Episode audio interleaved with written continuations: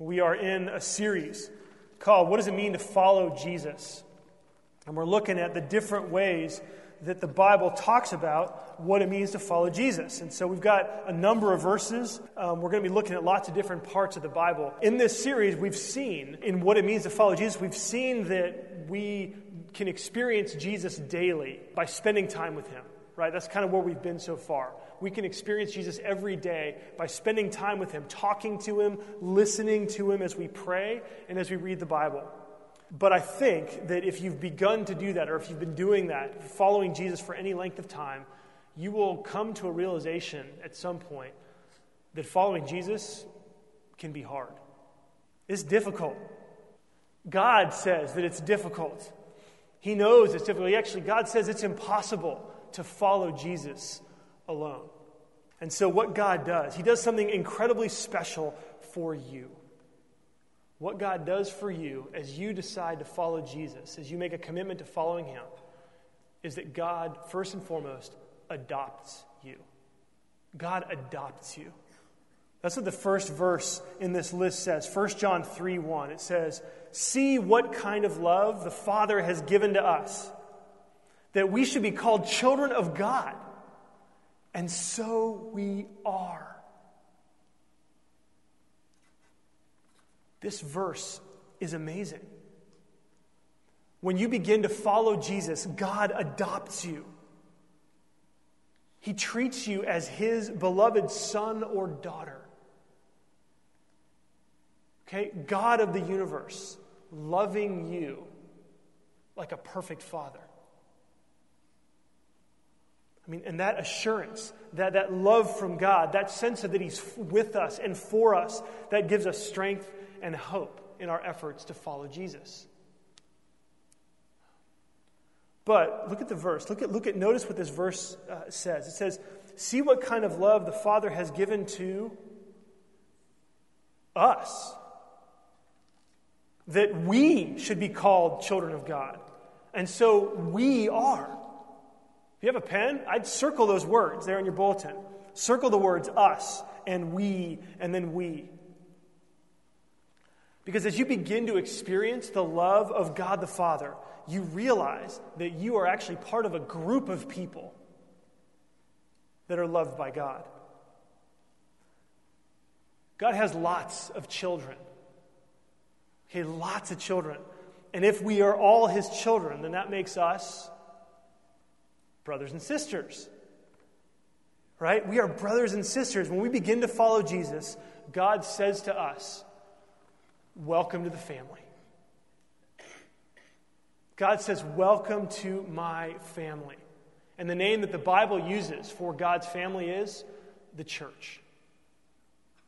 The church if you strip away everything that you might know or have experienced, there's lots of things that are said about the church, things the church does in our culture in our day, lots of things that are negative that, that, that, are said about the church. If you strip all of that away and simply look at the Bible, when the Bible wants to describe what the church is, the Bible says that the church is the family of God. It's the family of God. And this is what 1 Timothy 3 14 and 15 says. It's there in your bulletin. It says, I'm writing these things to you so that you may know how one ought to behave in the household of God, which is the church of the living God. In the New Testament, the word household is the word for family. It's the word for family. So the church is the family of God. At the core, that's what it is. It's the family of God. So when you follow Jesus, you are welcomed into God's family. Now, hearing that, for some people, that may not be good news. the idea that, oh, now I'm part of the church, yee, right? Because there is quite a bit of negative stuff out there. If you ask people about the church, it's really interesting. There's a, there's a big difference. If you ask the people that you know, your neighbors, your coworkers, your family members who, who aren't following Jesus, ask them, so, what do you think about Jesus?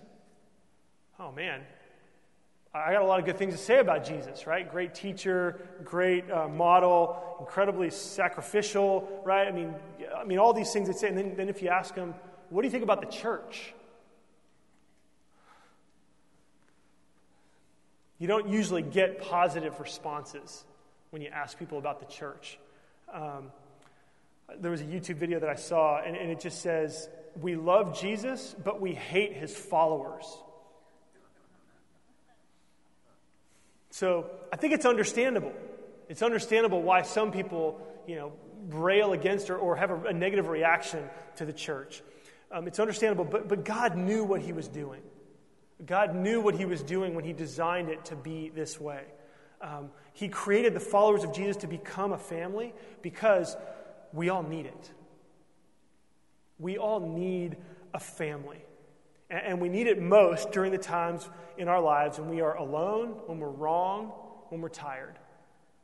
Right? Those are probably the three biggest areas when we need the family of God. And that's when the family of God makes such a big difference.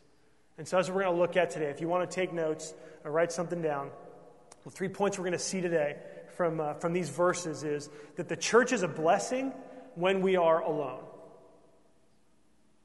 Second, the church is a blessing when we are wrong. And then the church is a blessing when we are tired when we're alone, when we're wrong, and when we're tired. That's what we're going to see as we walk through what the Bible has to say about God's family, the church. So let's look first at uh, the, the church is a blessing when we are alone. 2 Timothy 4:16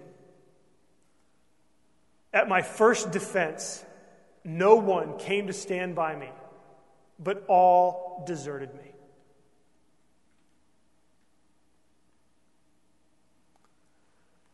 This is the Apostle Paul talking about himself. He wrote half the New Testament, and even Paul had times when he felt alone, when he felt deserted, when he felt abandoned. In our efforts to follow Jesus, you are going to feel alone. Some of you right now feel the way Paul felt in verse 16 of 2 Timothy. Some of you feel that way. Many of you feel like you're following Jesus all by yourself at work, in your family, with your friends and your neighbors. Like you've been abandoned by others who didn't understand your faith in Jesus or rejected it, didn't like it.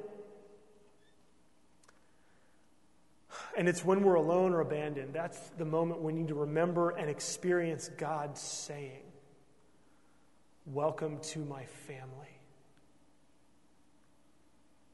You're not alone, you're part of my family. The next verse there on the list is 1 Corinthians 12. Verses 12 and 13 says this. this is, it gives us this great illustration. It says, For just as the body human body is one and has many members, and all the members of the body, though many are one body, so it is with Christ. For in one spirit we were all baptized into one body Jews or Greeks, slaves or free, and all were made to drink of one spirit. And so, as a family, God wants us really to understand how important we are to each other. Okay, when you begin to follow Jesus and you're baptized, you are baptized into the body of Christ. Okay, and so what that means is that we are related to each other like a family, and we are dependent on one another. We depend on one another. Jesus is the head, right? Some of you are the hands, some of you are the feet, some of you are the, the liver. Um, some of you are muscles, some of you are bones, right? We are dependent on each other. There's one lady I've talked to who says, I feel like I'm the earwax in the body of Christ. And I thought she was just being self deprecating, you know, and, and, just sort of being humble. And I said, Oh, you know, I asked her what she meant. And she said, You know, I, I feel like God has given me an ability to hear lots of things that go on and to filter out what is not good. So she actually has a discerning heart. Like she can discern truth and error and be able to dissect what is good and what's not good. And so she acts like a filter for the ear. So I like it. I like it. Well, and so, um, so we're a family, we're dependent on each other. And then verses 26 and 27 show us the result of this sort of interdependent relationship. It says, if one member suffers, all suffer together. If one member is honored, all rejoice together. Now, you are the body of Christ and individually members of it. So, the bottom line here is that you're not alone. If there is a family of God on earth, you are not alone. If there are other people who are seeking to follow Jesus, then you are not alone. One of our folks said to me, I've been to church before, I've been to other churches, but I've never felt like I belonged to a church until Harbor. And I know many of you have felt that way. You experience the blessings of being part of a loving community. We have to remember, though, that God's family is still growing. Okay, God is constantly seeking out and adding new people. He's calling people into his family. And we see this. There's new folks here every week. On a weekly basis, we see new people entering into our community. And it puts it on to us. There are folks who need to know that they are not alone. Right? We all need to be looking to help others feel like they can belong. That they can belong. The next verse there shows us how we do this. 2 Corinthians chapter 8 verses 3 to 5. It says therefore they gave according to their means as I can testify and beyond their means of their own accord begging us earnestly for the favor of taking part in the relief of the saints. This is a great picture of what you can do to help other people belong. Now, in, this context, there were people who were suffering. And these folks that are being written about, they begged earnestly for the favor of helping shoulder the finances of the church. Okay, that's what's being talked about here. And financial support is one way that all of us supports the family of God here at Harbor. But I love the way it's described. Look at verse 5. It says, And this, not as we expected, but they gave themselves. They gave themselves, first to the Lord, and then by the will of God to us. And so when you take a step toward helping someone else feel like they're not alone, when you take a step to make somebody else feel like they belong, you are giving a piece of yourself.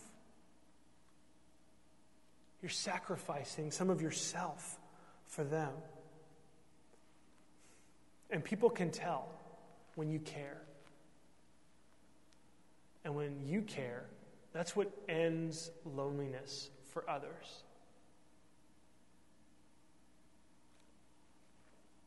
And so, practically speaking, what are you doing to help others enter into and belong to God's family?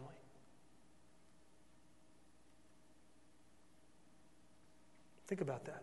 To help others feel like they're not alone, but they're part of the family of God. I mean, it can be as simple as simply, it's just asking people, So, how are you doing? How are you doing? Sometimes just a mind shift change, that, that, that, realizing that, you know what, God actually is calling you to make other people feel like they're not alone on Sunday. Just mind shift. You know what, I'm coming to church because there's actually people there that I am going to get to care about, that I'm going to get to connect with, to help them feel like they belong. Like, what a blessing is that, right? I mean, that God would use you that someone would feel like, you know, I showed up at church and I was kind of discouraged. Maybe I was even close to just deciding, you know what, I'm, I'm done.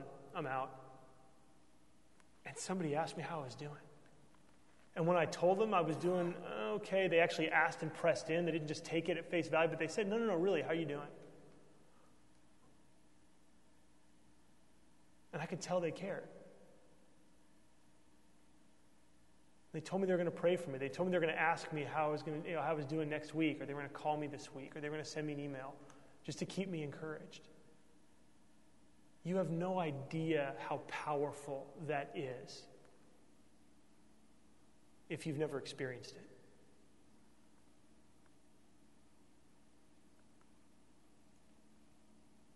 So, you want to welcome folks here on Sundays, invite them to be part of your community group. Pray for them, follow up, ask them how they're doing.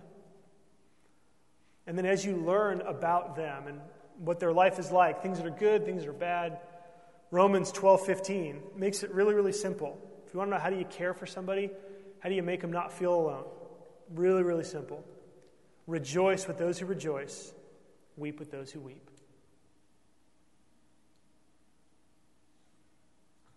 You know?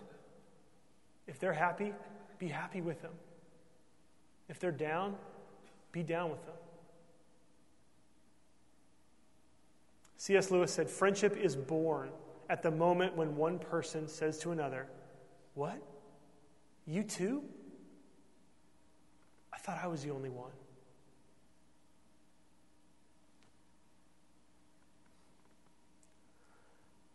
My own personal experience has also been that friendships are born when one person says to himself, Finally, there is someone who cares and understands.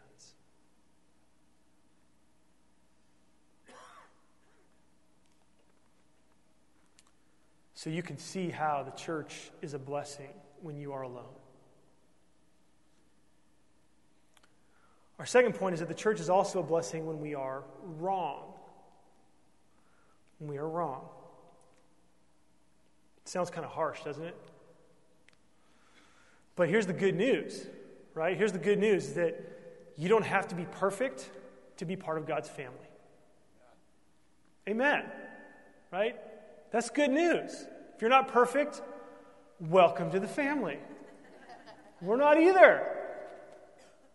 In fact, the purpose of the church is that it helps us all to grow.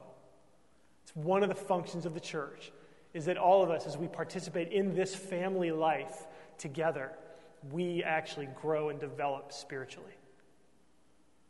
Um, when we join God's family, when you commit to following Jesus, inevitably there are parts of your lives that don't line up with the way of Jesus.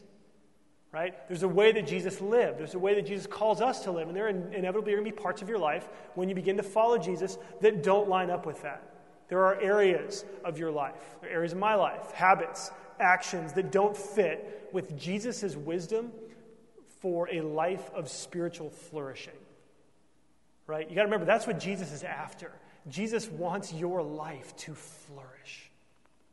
He wants you to experience joy, security, peace, love, gentleness, patience, kindness, self control. He wants you to experience these things in abundance. And so, everything about the way of Jesus is leading you into that kind of life. And if we're honest, there are areas of our lives that don't match up with Jesus' wisdom for us to be able to do that. Okay? Because when we become Christians, we commit to following Jesus. Right? And in our hearts, we're committed to following him wherever he leads, but we're not perfect. We're not perfect. And so in the Bible, our sins are the places where we fall short of Jesus' perfect standard. Okay, that's how it works. Um, and so when we are out of step with Jesus, we're wrong. Okay? Just kind of how it works. If it's Jesus on one side and we're on the other, we're, we're wrong. Okay? Now, there's lots of reasons why we might be wrong.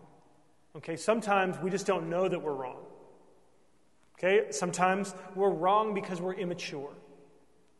Other times we're wrong because we don't think we can change. It's too hard and we give up. And then there's times when we are wrong and we just don't care. And that's, I think, the, the worst place to be. It's the worst place because that means that our heart's not lined up with Jesus and we don't want it to be. Now, God cares about this. He cares about us when we're wrong, like any loving, wonderful father would. Um, and so he speaks to us. He speaks through the Bible to help us grow in our ability to follow Jesus, right? Because he knows that is the best life we could possibly live. And so he speaks, but he also calls us as family members, as brothers and sisters, to care for each other in a way that helps us all to grow in following Jesus. Okay? And what I love is that God teaches us not just that we need to help each other when we're wrong, but God also teaches us how we are to help each other when we're wrong. Okay, look at the next verse Galatians 6 1 and 2. Brothers and sisters, if anyone is caught in any transgression, you who are spiritual should restore him in a spirit of gentleness. I love this. Because there's a call. We need to seek to restore each other. Boy, isn't that a good word, right? That's the goal, is restoration. Right? If we're going to come and help somebody else see how they might be wrong or out of step with the way of Jesus, our goal is to restore them. Right? That's a good word to memorize. That when you're going to talk to somebody else, you need to come alongside them, you need to confront them, you need to, to talk to them about something that's not right in their life your goal is restoration. Okay? It's not popping them in the nose, it's not hitting them over the head. It's restoration. So it's, we're not talking about harsh or beating somebody up. It says here that we need to do it gently. Gently, in a spirit of gentleness. So, what does this look like? Well, when you bring it up, you start off by you don't accuse right? But you ask first. So, I've noticed this behavior in your life. I've noticed that you do this thing. I've noticed that this is something that you have gotten involved with. I know that this is a decision that you've made in your life, and I'd like to ask you a question. Okay? And, and just so you know, I'm kind of nervous because I don't want you to take this the wrong way. My hope is to speak to you in love So I want to ask do you think that you're following Jesus when you do this? And I hope that you're receiving this in love. Right? That's how you bring up something in a spirit of gentleness. Right? It's not, hey, the Bible says that you need to cut this out, and if you don't now, I'm going to tell somebody else.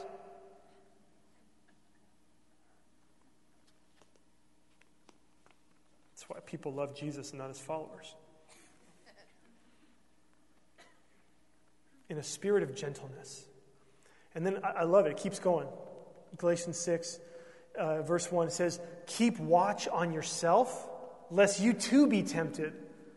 Bear one another's burdens, and so fulfill the law of Christ. And so, here, not just with a spirit of gentleness, but don't be a hypocrite. Right? Don't be a hypocrite. Recognize that you need to humble yourself when you go to bring up something, to tell someone else that they're in the wrong.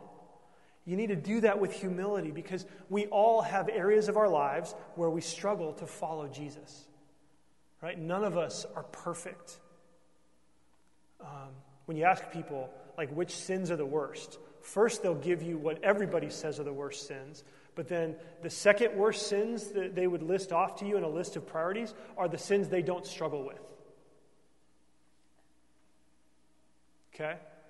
At the very bottom of the list are the sins that they struggle with. Those aren't as bad. And why do people feel that way? Well, it's because you think about the things you struggle with. You don't think they're as bad, partly because you hope they don't, they're, they're not as bad in God's eyes. Um, but it's because you actually understand how hard it is. You understand the struggle. You get it. Like, you know how difficult it is to keep yourself from making that same decision every single time you're in that situation. Right? You know how hard it is because you just kind of fly off the handle. Like, it's just sort of a reaction, it just happens. Right? And so you're incredibly compassionate with yourself. Right? This is why it says in a spirit of gentleness, because you want to have that same understanding, that same compassion with someone else, with the other person. And so you got to remember that. When you remember that, it will help you to show them that you love them. It'll help your love to come across where someone will say, Well, I may not like what you're saying to me, but I know that you're saying this to me because you care. And I can feel that you're not just trying to beat me up, but you care about me. Colossians 3:16 also helps here. Let the word of Christ dwell in you richly, teaching and admonishing one another in all wisdom, singing psalms and hymns and spiritual songs with thankfulness in your hearts to God. When the church when when when we do this with each other, when we come alongside and try to be a blessing to someone else who's wrong, you got to remember it's it's, it's Jesus' way that matters, not yours. Okay? It's not your words, it's the word of Christ that matters. You shouldn't be confronting somebody else about your opinion. Okay? Because your opinion is not the grounds by which you can tell somebody else that they're wrong. And so Colossians 3:16 it's the word of Christ. You want the word of Christ to be dwelling in you richly. When you go to them, you want to share the part of the Bible that will help them see that the way of Jesus is different, that Jesus has something different in store and in mind for them. Okay? And the good news is that when we restore each other like this, when we do it in the spirit of gentleness, with humility, with the word of Christ, Galatians 6 2 says, when you do this, you fulfill the law of Christ. You know what that means? That means that when we do this, Jesus, our big brother, is up in heaven going, Yes, that's it. Yes, that's how I want you to grow. That's how I want you to help each other, to restore each other, to be a blessing to each other. You're, you're sharing each other's burdens. That's my family, and that is the way it's supposed to be.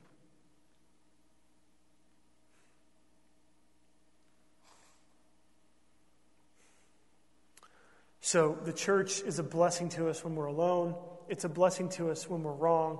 Our final point is that the church is a blessing to us when we're tired. When we're tired. We said before that God knows that life is hard. God also knows that life is long. Life is long. There's a verse that's not on your list. It's Hebrews 12, verse 1. It says that we need to run the race of life with endurance. Translated, it's not a sprint, it's a marathon. Okay? We've got 70, 80, maybe 90 years, right? A number of you have far less than that. Um, you're already running with endurance. But the, the reality is that we get tired. And when we are tired, we need each other. We need each other when we're tired. And it's a little bit counterintuitive because when you're tired, you just want to be alone, right? You just want to relax. You just want to disengage. You don't want to have to, you know. But the Bible tells us that what we need is each other when we feel tired. Look at Hebrews 10, verse 24. It says, "And let us consider how to stir one to stir up one another to love and good works." Right? We got to think about this. Think about how you can stir up other people to follow Jesus. It's like stirring the wood in a dying fire and adding fuel to it so that it can blaze again. Right? We need this when our lives are dying. We need this when our energy is spent, when we're tempted to give up because it's too difficult. Like, this is what we need. So, in terms of, of next steps here, how do you do this? Start caring about people in our church family. Just do what this verse says. Consider how can I stir up someone else toward love and good works? How can I help someone else in this church family to stimulate their spiritual walk with Jesus? Maybe it's praying for them. I mean, I, am serious that it starts with just asking how you're doing and really wanting to get an answer. That's where it starts. What's going on in your life? How are you doing? How is, how is it going as you're trying to follow Jesus? Um, I mean, not as a second degree or interrogation, but just I'm interested to know what's going on in your life.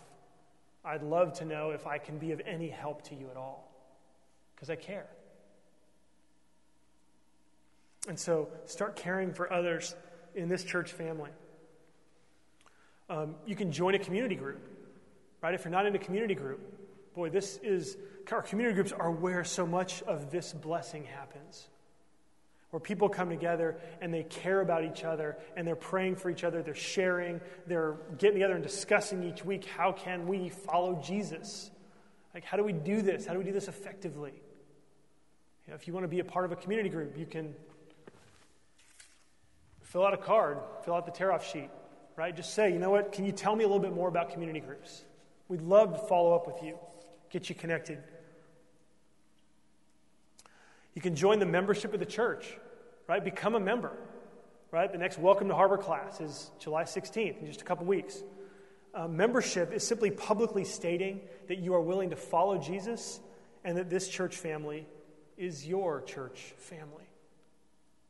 That's what membership is. I did a little bit of, of reading. You get connected to kind of some, some different sorts of things, and I'm really interested in the brain and what the brain is and, and how it functions. You have the brain physically, and you have the mind, which is more of a non physical entity. Um, well, recently, science has discovered that the brain is like a living muscle. Okay? There are ways that the brain acts like a muscle um, in that you can train it you can train your brain. Okay? You can, and the more you stimulate your brain in certain areas, the more your brain begins to crave that same stimulation. Okay, they, they've proven this. It's been tested with all sorts of things like computer games, um, pornographic images. There are certain behaviors. And what happens is, is you train your brain to be stimulated by these certain behaviors, when you try to stop, you will begin to crave that stimulation. Okay? And sometimes that craving gets so powerful that you really honestly feel powerless to resist the craving. Okay, how many of you know what I'm talking about? um, this is part of the reason why we experience addictions. Okay? And, and it's interesting because the Bible actually talks about this. In Romans 6 16, it says it so succinctly. It says, Don't you know that if you keep obeying something, you will become enslaved to it? Yeah, when I read that, I was like, no, I didn't know that, but thanks. Now I do. You know, and it, it, wanders through in that passage. Yeah, you can either obey sin, which leads to death, or you can obey God, which leads to righteousness and salvation. Right? And so, what's interesting though is that we feel controlled, don't we, by our emotions. Right? We feel controlled by anger or our bitterness. These things like they get a hold of us, right? And they just and they lead us. Um, or we feel controlled by our desires, right? Our desires for power or for sex, for, for alcohol or for food.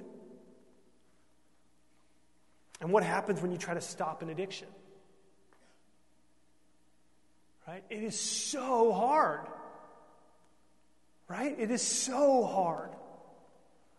This research showed that when you stop stimulating the brain with patterns, habits, or addictions, um, it will end up getting back to normal. Do you know how long it takes? For your brain to go from being addicted to a particular kind of stimulation to it not craving that stimulation anymore. You know how long it takes? 21 days, right? 21 days to make or break a habit? Wrong. Wrong. Not 21 days. A month?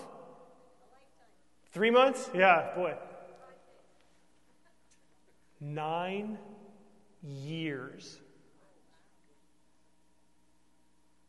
nine years to go from being addicted to stimulation to not experiencing that craving psychologically, physically anymore.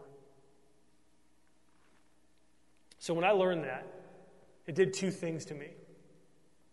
the first thing is it gave me hope um, because I thought, wow, okay, at least I'm not so abnormal.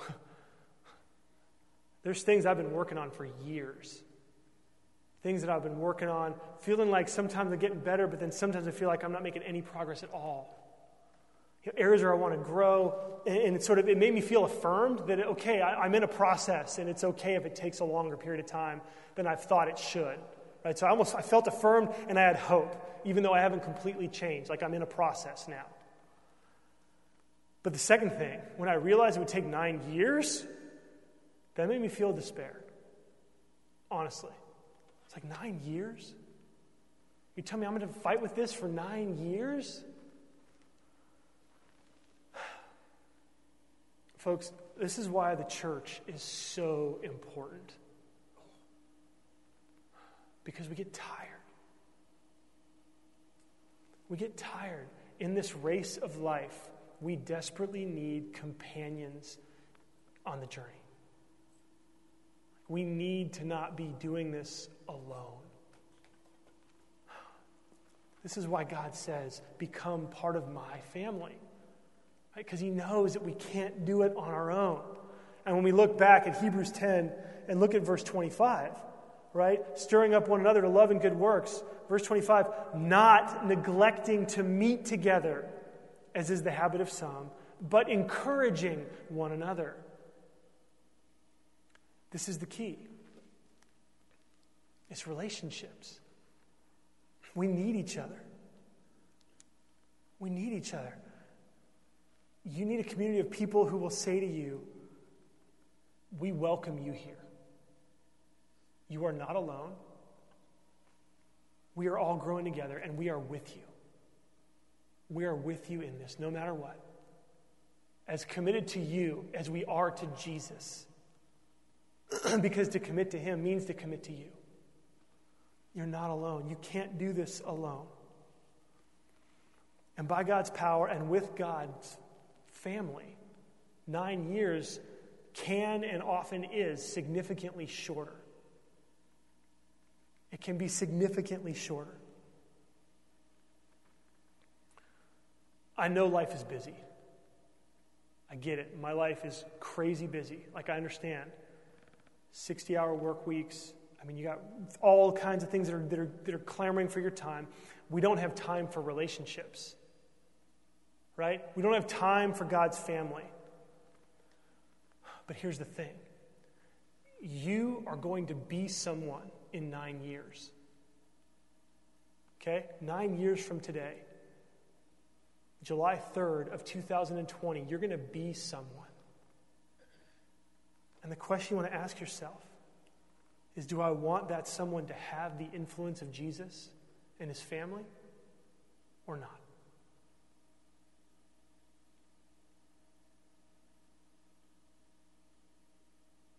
Let's pray together.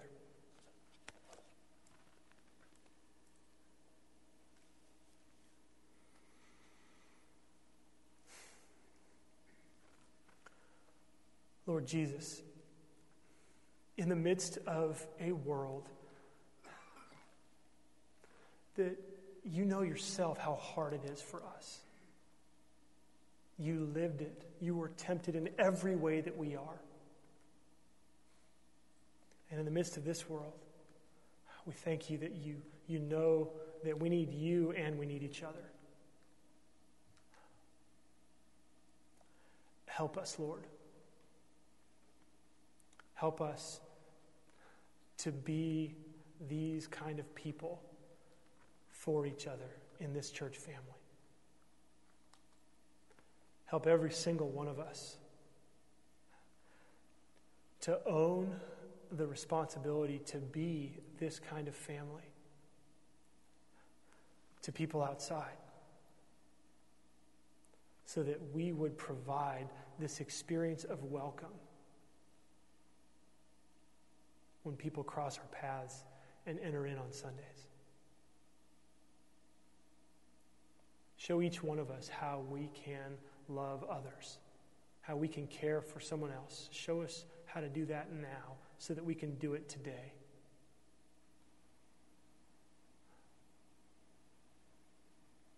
Thank you, Lord, that with you we are not alone.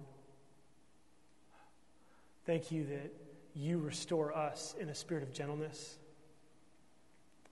And thank you that you are with us when we're tired. And thank you, Lord, for doing those things through the brothers and the sisters in this church.